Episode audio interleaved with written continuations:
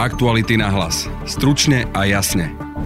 Čo sa pôvodne javilo ako možný ruský útok na Polsko ako člena aliancie, sa s postupujúcim časom ukazuje ako vedlejší produkt snahy ukrajinskej armády zostreliť ruskú raketu. Napriek tomu pre incident spozornil celý svet. Kiev volal po odvete, Washington nabádal k zdržanlivosti a polieci vyšetrujú. Moskva dáva od incidentu ruky preč. Premiér Heger však tvrdí, že vyviniť sa nemôže. Či už to bola alebo nebola jeho raketa, Rusko je agresor, ktorý mesiace útočí na Ukrajinu. Premiér však upokojuje. Čo dnes istotou môžeme povedať, Slovensko má tak zabezpečený vzdušný priestor ako nikdy predtým. Ja môžem potvrdiť, že všetky systémy národné alebo aliančné, ktoré sú na našom území, sú v plnej pohotovosti. A to už bol minister obrany Jaroslav Nať. Podľa zahranično-politického experta Pavla Havlíčka jedným z praktických dôsledkov incidentu by mala byť ešte väčšia podpora západných mocností Ukrajine a jej západným susedom. Spojené státy, ale také další západní země budou daleko více podporovat státy, které jsou na tom východním cípu obou aliancí, a protože ty skutečně jim to nebezpečí velmi fyzicky hrozí. Tohle je skutečně něco, co by nás mělo probudit. Ta západní podpora sa musí adekvátne stupňovať. V druhej časti podcastu sa pozrieme na mílnik, ktorým si prešiel svet. Je nás 8 miliard. Demografi však majú aj ďalšie zaujímavé dáta. Branislav Bleha. Ja by som ešte jedno číslo uviedol a to je 120 miliárd a to je vlastne číslo, ktoré je odhadom, že koľko asi ľudí už na Zemi žilo. Je streda, 16. november. Počúvate podcast Aktuality náhlas. Dnes s Adamom Olešom a Jaroslavom Barborákom. Chcete nové SUV ešte dnes? Príďte si poň do Fordu. Populárny model Ford Kuga, s ktorým zdoláte hory aj mesto, je pre vás dostupný i hneď, a to ako diesel, benzín aj hybrid. K tomu možnosť predlženej záruky a gratis servisu na 5 rokov alebo až do 120 tisíc kilometrov. Ak podnikáte, vozidlo si výhodne prenajmite a všetky starosti nechajte na nás. Pre viac informácií a okamžite dostupné vozidlá navštívte Ford SK. Poľsko včera otriasol doposiaľ nevyjasnený zásah raketov. Údajne malo ísť o ruskú raketu, ktorá dopadla na územie Poľska, a teda na územie členskej krajiny NATO. Najnovšie informácie z USA však hovoria, že malo ísť o raketu ukrajinskej protivzdušnej obrany, ktorá sa snažila zostreliť ruskú raketu. K situácii sa vyjadrili aj čelní predstavitelia štátu na čele s prezidentkou Zuzanou Čaputovou, ktorá dôveruje tomu, že reakcia nás a našich spojencov bude rozvážna, rozumná a primeraná. Vyjadrenie poskytol na tlačovej konferencii aj premiér Eduard Heger a minister obrany Jaroslav Naď. Prosím, aktuálne nešpekulujme o dôvodoch. Celý incident je predmetom vyšetrovania. Jedno je však isté, Rusko sa nemôže vyviniť. Či už to bola alebo nebola jeho raketa, Rusko je agresor, ktorý mesiace útočí na Ukrajinu. Ako viete, včera Rusi podnikli masívny útok na ukrajinskú infraštruktúru. Vypálili vyše 100 rakiet a 7 miliónov Ukrajincov je k dnešnému dňu bez elektriny. Útoky dočasne vyradili z prevádzky aj ropovo družba.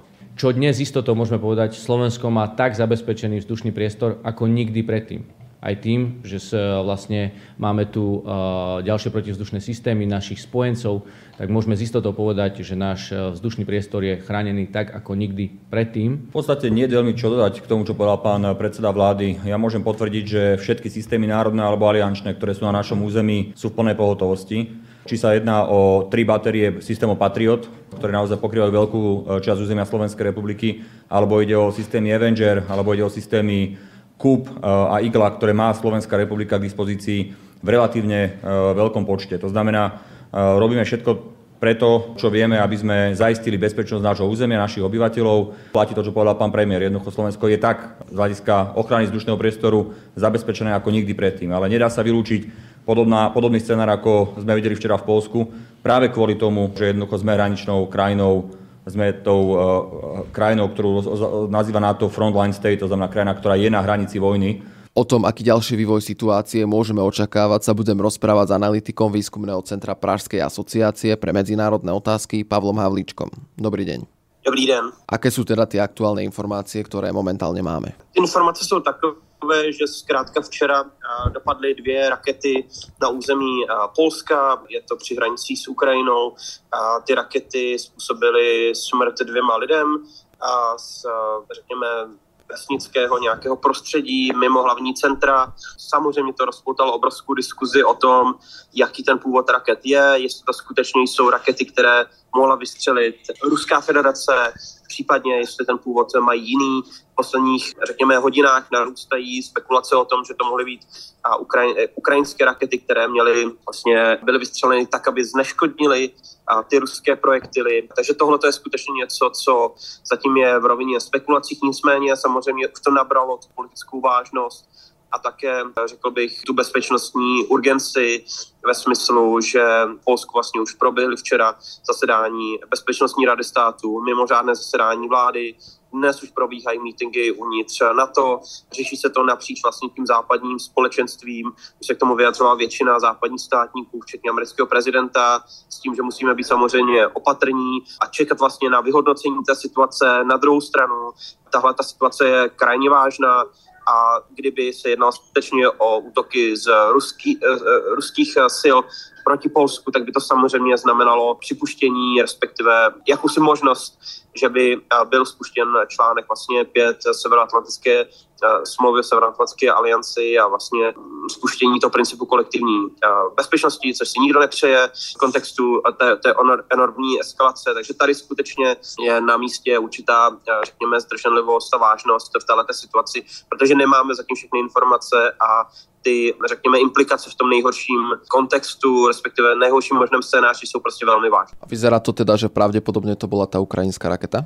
Zatím úplně nedokážeme říct, teď to vyhodnocování teprve probíhá, a spousta analytiků, ale i třeba politiků už v tuto chvíli upozorňuje na to, že jsou tam určité nesoulady mezi tím, aby raketa dopadla na polské území s takovouto trajektorií. To je něco, co skutečně nám může napovídat, že ten původ může být jiný. Samozřejmě tam může být i scénář takový, že to mohly být třeba Ruskem, pardon, Ukrajinou sestřelené Ruskem eh, zacílené projektily, které byly prostě straženy eh, do té, do té trajektorie. Zatím opravdu ne, nevíme všechny detaily, nicméně samozřejmě tohleto celé vychází ze situace, kdy prostě, řekněme, v bezprostřední blízkosti států NATO, včetně Polska, probíhá válečný konflikt, raketové útoky prakticky probíhají dneska na denní bázi. A včera byl jeden z těch opravdu nejrozsáhlejších. To je vlastně ten původ, proč vůbec se o té situaci bavíme a proč nějakým způsobem dochází i k takovýmto útokům, ať už byly z toho či onoho původu. Není v centru té pozornosti Ukrajina, nemůže být, je to Rusko, které útočí těmito projektily na sousední zemi a, a teď se vlastně ten konflikt hrozilo skutečně, že se přelije do členských zemí na to, jak se od počátku vlastně předtím varovalo. Zmení to situáciu, ak sa zistí, že to bola práve ukrajinská raketa, alebo bude tam hrať rolu to, že Rusi včera vystrelili do 100 rakiet na Ukrajinu a práve ta Ukrajina sa musela bránit? Tahle ta situace se změní na vztazích mezi Západem, včetně Polska a Ukrajinou. Eh, nic nezmění také na tom, že to bezpečí, nebezpečí, eh, které je skutečně jako bezprostřední eh, a okamžité pro občany členských států EU a NATO, tak prostě narůstá, že se blížíme k nějaké velké eskalaci ve stazích s Ruskem. Tohle to nic nezmění na faktu, jestli to byl ukrajinský projektil, anebo nebyl. Na druhou stranu samozřejmě změní to um, určitý pohled na tu naši reakci, který zejména vůči, vůči Rusku bude pak ve výsledku hodně odlišný. Na druhou stranu v té domácí politice a například v Polsku samotném, tak přesto přeze všechno prostě došlo ke zvýšení bojové připravenosti polských ozbrojených sil, Došlo také k tomu, že se zalarmovala vlastně ta, ta situace kolem eh, protizdušné a protiletecké obrany v Polsku a řekněme naroste připravenost Polska čeli podobným úderům v budoucnosti. To je to úplné minimum, co může Polsko dneska udělat. Zároveň, eh, jak už se předpovídá, pravděpodobně budou spuštěny ty konzultace na, čl- na, na základě článku 4 smlouvy o Severoatlantické alianci, a což znamená vlastně, že dojde k určitému konzultativnímu procesu mezi členskými státy Severoatlantické aliance a vlastně vzájemnému dialogu o tom, jaká má být další reakce a pozice Severoatlantické aliance. Takže tohleto nic nezení na faktu, jestli ta raketa pocházela z ukrajinského nebo z ruského směru, ale zkrátka ta reakce musí být přijata. nesmíme zapomínat ani na to, že Polsko čekají za pár měsíců parlamentní volby, které budou klíčové a teď ta vláda bude chtít ukázat, že má situaci pod kontrolou. Očakávate tu najskôršiu reakciu na to, že nejaké posilnenie protivzdušnej obrany, ale niečo podobné? Ano, já si myslím, že to je ta okamžitá reakce, kterou, kterou uvidíme. Už vlastně došlo k, ke zvýšení mobilizace polských ozbrojených sil, ke zvýšení bojové připravenosti, ke snaze o prevenci vlastně budoucích útoků tímto směrem, to znamená tedy zalarmování vlastně protizdušné protiletecké obrany v Polsku. Dokážu si představit, že dnes v těch konzultacích, které probíhají v Bruselu, tak bude zaznívat také obecně otázka připravenosti čelit podobným úderům v budoucnosti na východním křídle Severoatlantské aliance a Evropské unie.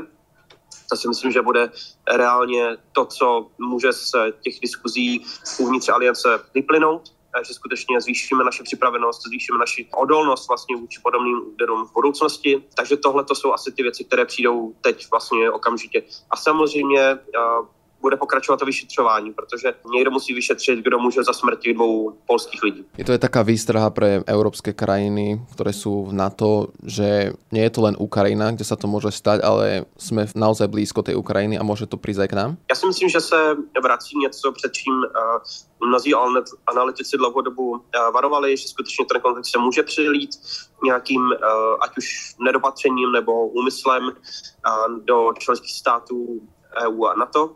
Eh, to, když dopadaly rakety 30 km od polské hranice v minulosti, když bylo například zasaženo to výcvikové centrum Javorivu, eh, tak už dávalo dobrou, dobrou záminku, respektive dobrý důvod k tomu věnovat se eh, tahle problematice. Bohužel k tomu nedošlo.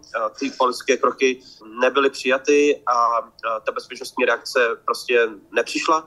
Teď možná za to prostě platíme cenu, protože na východním cípu, na východním křídle aliance by měla být eh, skutečně ta zodpovědnost a naše připravenost čeli podobným úderům na co nejvyšší úrovni. Takže tohle to je skutečně něco, kde my máme mezery, znovu se to ukázalo a je to něco, na co skutečně my budeme si muset dávat lepší pozor v budoucnu, aby neumírali evropští občané. Ale vidíme tu situaci na Ukrajině, jako se Rusko trápí asi je im zrejme, že to posledné, čo chcú, je ten konflikt s krajinami NATO. Rusko samotné není na konflikt s eh, Evropskou unii, na, na konflikt se Severoatlantickou aliancí absolutně připraveno. Nemá dneska dostatek sil, aby porazilo ani ukrajinskou armádu, na tož pak, eh, aby se vydávalo do větších, eh, řekněme, dobrodružství tohoto druhu. Na druhou stranu prostě podniká údery, které zasahují cíle, které jsou velmi blízko hranic, řekněme, obou těchto aliancí, takže je tady určitý prvek rizika, který oni nedostatečně prostě reflektují a jim to jedno. O tom svědčí i ta vyjádření z poslední doby, které prostě eskalují ty situaci neustále. Podobných incidentů, například i v Černém moři jsme viděli celou, celou řadu, zase v námořní dopravě, eh, v letectví, dochází prostě k zásahům do eh, vzdušného prostoru Severoatlantické aliance a tak dále. Takže skutečně tady to riziko eskalace ve vztazích mezi Ruskem a Západem eh, neustále existuje a tohle je vlastně jenom další připomínka toho, jak by to konkrétně mohlo vypadat. Na sociálnych sieťach vidíme, že ľudia majú strach, že táto situácia môže viesť k väčšiemu konfliktu, ktorý sa bude dotýkať aj nás. Máme mať teda, teda důvod na strach? Já si myslím, že eh, je určitě dobře, aby občané evropských zemí, eh, členských států Severoatlantické aliance byli připraveni na různé scénáře, že my vidíme, že opravdu ten prostor pro eskalaci tady existuje a Rusko ho pravidelně využívá, eh, včetně opravdu skutečně kolem, kolem hranic i Slovenska, Polska, Maďarska, kde dopadají prostě rakety na pravidelné bázi. Na druhou stranu, tohle to nebude ta situace, pravděpodobně, která prostě povede k té eskalaci, k masovému jako zvýšení vlastně eh, napětí mezi Západem a, a Ruskem. Už jenom kvůli všem těm spekulacím a také neochotě rozhodně velké části uh, států Severoatlantické aliance ten konflikt nějakým způsobem stupňovat. Mluvím tady o Spojených státech, mluvím tady o Německu, o Francii, které všechny vyzvali k, ke zdrženlivosti, vyzvali k opatrnosti v tom našem hodnocení a také řekl bych, že je patrné, že prostě oni dneska nejsou připraveni ten konflikt na této záležitosti dále eskalovat a skutečně rozpoutat nějakou velkou válku mezi Západem a Ruskem, zejména když se to týká takto nejasných okolností, které v této situaci jsou spojené. Môže to naopak pomôcť Ukrajine, že západné krajiny ešte viac budú sa snažiť pomôcť proti tým raketovým útokom zo strany Ruska? Já si myslím, že tohle je nevyhnutelné, prostě k tomu bude muset dojít. Myslím si, že to je eh, ten konkrétní realistický návrh, který by z toho mohl vzejít, že Spojené státy, ale také další západní země budou daleko více podporovat státy, které jsou na tom východním cípu obou aliancí, a protože ty skutečně jim to nebezpečí velmi fyzicky hrozí. A tohle situace je toho dobrým příkladem. Takže teď je opravdu ta chvíle, jak eh, těmto státům, tak ale samozřejmě i Ukrajině samotné, protože ty cíle eh, byly namířeny na ukrajinské území, ne, ne, na, ne na polské, i kdyby to bylo z ruského směru. Prostě je potřeba více investovat pozornosti a jakým způsobem dodávat i Ukrajině lepší vybavení, aby byla připravena chránit svou infrastrukturu, chránit teplárenskou, elektrárenskou soustavu, aby nemuseli lidé z té země odcházet a tak dále. Tohle je skutečně něco, co by nás mělo probudit, že ta situace je velmi reálná, že ta válka neskončila, dále probíhá a ta západní podpora sa musí adekvátne stupňovať. To bol analytik výskumného centra Pražskej asociácie pre medzinárodné otázky Pavel Havlíček. Ďakujem za rozhovor. Ja vám také moc ďakujem, hezký den. Už deň by nás malo byť na Zeme kvôli 8 miliard. Len za posledných vyše 200 rokov sa mal podľa odborníkov počet obyvateľov Zeme zvýšiť 8-násobne. Aké sú z toho pohľadu výhliadky ľudského druhu? Téma pre demografa Branislava Blehu z katedry ekonomické sociálnej geografie, demografie a územného rozvoja Prírodovedeckej fakulty Univerzity Komenského v Bratislave. Pekný deň prajem. Dobrý deň. Poďme ešte najprv k tomu, či už nás tých 8 miliard je alebo nie je, že ten dátum 15. novembra, čo bolo včera, je dátum z časti umelý, ktorý stanovila OSN. Ako to vlastne je? Je nás alebo nás nie je tých 8 miliard? Úprimne neviem. Možno už nás mesiac 8 miliard je a možno to nastane až niekedy v decembri. OSN samozrejme sa nesnaží vybrať nejaký v úvodzovkách voľný deň v kalendári nejakých dní, obezity a dní chorôb a nie, niečoho podobného. OSN e, proste všetkou zodpovednosťou pri dni, dní populácie, ktorá nedávno bola, vyhlásila, že teda jej to najpresnejšie vychádza na tohto 15. novembra. Ale ešte keď ste pri tých číslach, ktoré ste na začiatku uviedli, ja by som ešte jedno číslo uviedol a to je 120 miliárd a to je vlastne číslo, ktoré je odhadom, že koľko asi ľudí už na Zemi žilo vrátane tých, ktorí tu žijú dnes. Hej. Takže toto číslo, keď si tak človek uvedomí, aké je neskutočne veľké, koľko ľudských osudov už vlastne sa udialo na tieto zemi a koľko tiel vlastne spočinulo e, v tej našej matičke zemi. Keď sa vrátime k číslam, ale teda stále nerad hovoríme o číslach, vždy tam, keď hovoríme o ľuďoch, vždy tam sú konkrétne ľudské príbehy, ale keď hovoríte, že 120 miliárd v histórii, odkedy sa takéto veci počítajú, alebo aké sú kritérie na to, aby sme už niečo mohli započítať, niečo nemohli započítať. A to smerujeme potom aj k tomu, teda, akým spôsobom jedna OSM príde k takýmto číslam. No, keď sa bavíme o tom retrospektívnom počte obyvateľov, tak samozrejme tam závisí od toho, či tam zarátame Australopitheka, Ramapitheka alebo len Homo sapiens, ale treba povedať, že e, takíto naši predchodcovia tú štatistiku ovplyvňa niekde v úrovniach možno pár promile, pretože tých bolo naozaj strašne málo. Hej. Gro tých ľudí, ktorí sú do tohto čísla zahrnutí, žilo, e, dajme tomu, v novoveku a samozrejme drvivá väčšina z nich potom od priemyselnej revolúcie, kedy začal prudko stúpať počet obyvateľov. Každopádne počíta sa to tak, že vlastne sa odhaduje e, približný počet obyvateľov v jednotlivých obdobiach a takto sa to vlastne nejakým spôsobom potom sumuje. A ten odhad počtu obyvateľov vychádza okrem iného aj z úživnosti, aj z odhadovaného počtu detí a strednej dĺžky života tých ľudí, ktorí v tej ktorej dobe žili. Ak hovoríte o úživnosti, chápem to správne, teda na, nakoľko teda v tej danej dobe mali čo jesť, mali z čoho sa živiť? Presne tak. No, dnes e, sme na tom super, keď náhodou nám dojde cukor, ideme do obchodu, keď dojde nejakému štátu nejaká komodita, tak si ju v zásade vie doviesť. Samozrejme z výnikov afrických krajín, ktoré sú plne závislé. Vieme, čo sa teraz deje kvôli agresii na Ukrajine s tým dovozom no, obilnín trebárs. Ale voľa, kedy ľudia v zmysle geografického determinizmu boli totálne závislí od toho, čo im tá príroda dá alebo nedá, keď to boli lovci a zberači. Hej? A samozrejme v ranných fázach polnohospodárstva po neolitickej revolúcii takisto oni neboli schopní zavlažovať alebo nemali nejaké chemikálie pre, pre zvýšenie e, úrodnosti, čiže tá úživnosť vtedy absolútne závisela od prírody. Poďme k takým tým milníkom, lebo ste ich naznačili. E, neolit nejakých 10 tisíc rokov, mínus. A potom hovorili ste teda priemyselná revolúcia, začiatok 19.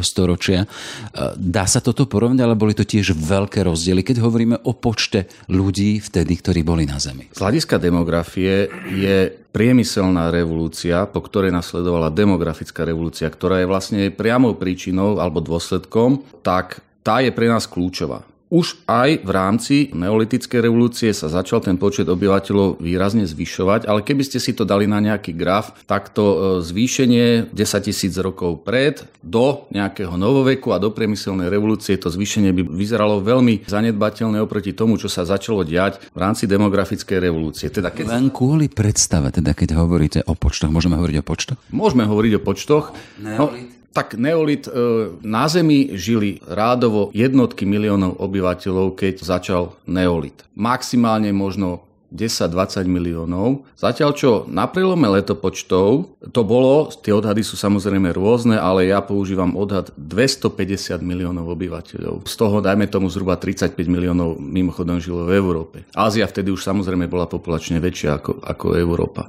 No a potom zrazu v roku 1803 prvá miliarda a zvyšok toho príbehu už ste spomenuli na začiatku v úvode, že potom to šlo veľmi rýchlo hore. Poďme k tej rýchlosti, lebo napríklad ja som 72 ročník, čiže 50 a pamätám si, že keď sa učili na základnej škole pred nejakými 40 rokmi, tak vtedy nás bolo nejakých 5 miliard. Po tých 40 rokoch dnes hovoríme o 8 miliardách, čiže za 40 rokov rozdiel 3 miliard od roku 1800, ako spomínate, to bola prvá miliarda. Čiže e, akou rýchlosťou sa to vyvíja a od čoho závisí? Tá rýchlosť demografického nárastu. Mimochodom, keď ste spomenuli tých 5 miliard, ten 5 miliard, tý človek bol určený, že sa, že sa narodí v bývalej Jugoslávii, v Chorvátsku. OSN ho tak určila, samozrejme to je len veľmi symbolické. No a k tej rýchlosti, no tak prvá miliarda trvala 10 tisíce rokov, keď počítame, že sapientácia, dajme tomu, trvala 40 tisíc rokov, tak 40 tisíc rokov, ale tá druhá pribudla za 123 rokov a tie posledné za 11-12 rokov. Čiže to tempo e, veľmi zrýchlilo ale veľmi dôležité je povedať si tú relatívnu rýchlosť rastu, tú percentuálnu rýchlosť, ktorá zďaleka najvyššia bola v 60. rokoch až okolo 2,3% ročne. S tým, že boli predikcie, napríklad Paul Ehrlich, americký ekonóm, vo svojej populačnej bombe dvojzväzkovej hovoril, že v roku 2000 nás tu bude niekoľko desiatok miliárd a že tu budú samé konflikty, vojny, čo sa samozrejme nepotvrdilo. A e, ja si myslím, že teda on si už vtedy mal lepšie pozrieť tie čísla, pretože v dobe, keď toto písal, tak už sme začínali byť na zostupnej krivke. A potvrdili sa tie zákonitosti demografické, že spolu s rozvojom ľudským, sociálno-ekonomickým, automaticky začína klesať pôrodnosť. A to sa aj stalo. Keď sme sa vrátili do tých 60. rokov a hovoríte tie vysoké prírastky, bolo to spojené aj s tým, že sme boli po druhej svetovej vojne. Hej? Keď bol ľudstvo decimované na milióny, na desiatky miliónov, teda o desiatky miliónov a potom bol ten baby boom. No, ten baby boom, ten bol najmä, najmä v 50. rokoch. Ten, ten vlastne len ako keby dorovnával tie straty z vojny, ono sa to aj tak volá podľa jedného autora, že Rosetov zákon vojny, že vždy po poklese príde e, kompenzačná fáza. Treba povedať jednu vec, že ak možno sa dnes ešte dostaneme k úbytkom a starnutiu v takom Francúzsku, tam už e, vznikali začiatkom 20. storočia diela ako Twilight of Parenthood, to znamená, že sumrak rodičovstva a podobne. Tam tá depopulácia začala už vtedy. Ale ten kľúčový jav, ktorý nastal v tých 60. rokoch bol, že sa otvorili demografické nožnice v tom rozvojovom svete, predovšetkým v Ázii a Latinskej Amerike. To znamená, v tej prvej fáze spolu s prudkým poklesom úmrtnosti ešte došlo k prudkému nárastu pôrodnosti. Čiže tie nožnice, tie čepele medzi úmrtnosťou a pôrodnosťou sa prudko roztvorili a začali sme dosahovať takéto prudké hodnoty. Ale to, čo Paul Ehrlich ako keby nezohľadnil v tých svojich katastrofických prognózach, bolo to, že vždy po takomto náraste príde aj pokles. A ono sa to naozaj deje. Tie nožnice sa postupne zatvárajú v jednotlivých častiach sveta. V Latinskej Amerike aj v Ázii už je na rade len Afrika. Kým sa ešte dostaneme k poklesu, aktuálne stále zaznamenávame nárast, hoci pomalší, ale stále ma zaujíma ten dôvod, prečo tá korelácia medzi tým, prečo zaznamenávame tie vysoké, alebo zaznamenávali sme tie vysoké a rýchle nárasty demografického rastu. S čím to je spojené? Predstavte si, že máte alebo nejaký štát teda má dojčenskú umrtnosť 150, 200 promile. To znamená, nedožije sa prvých narodenín jedna petina detí.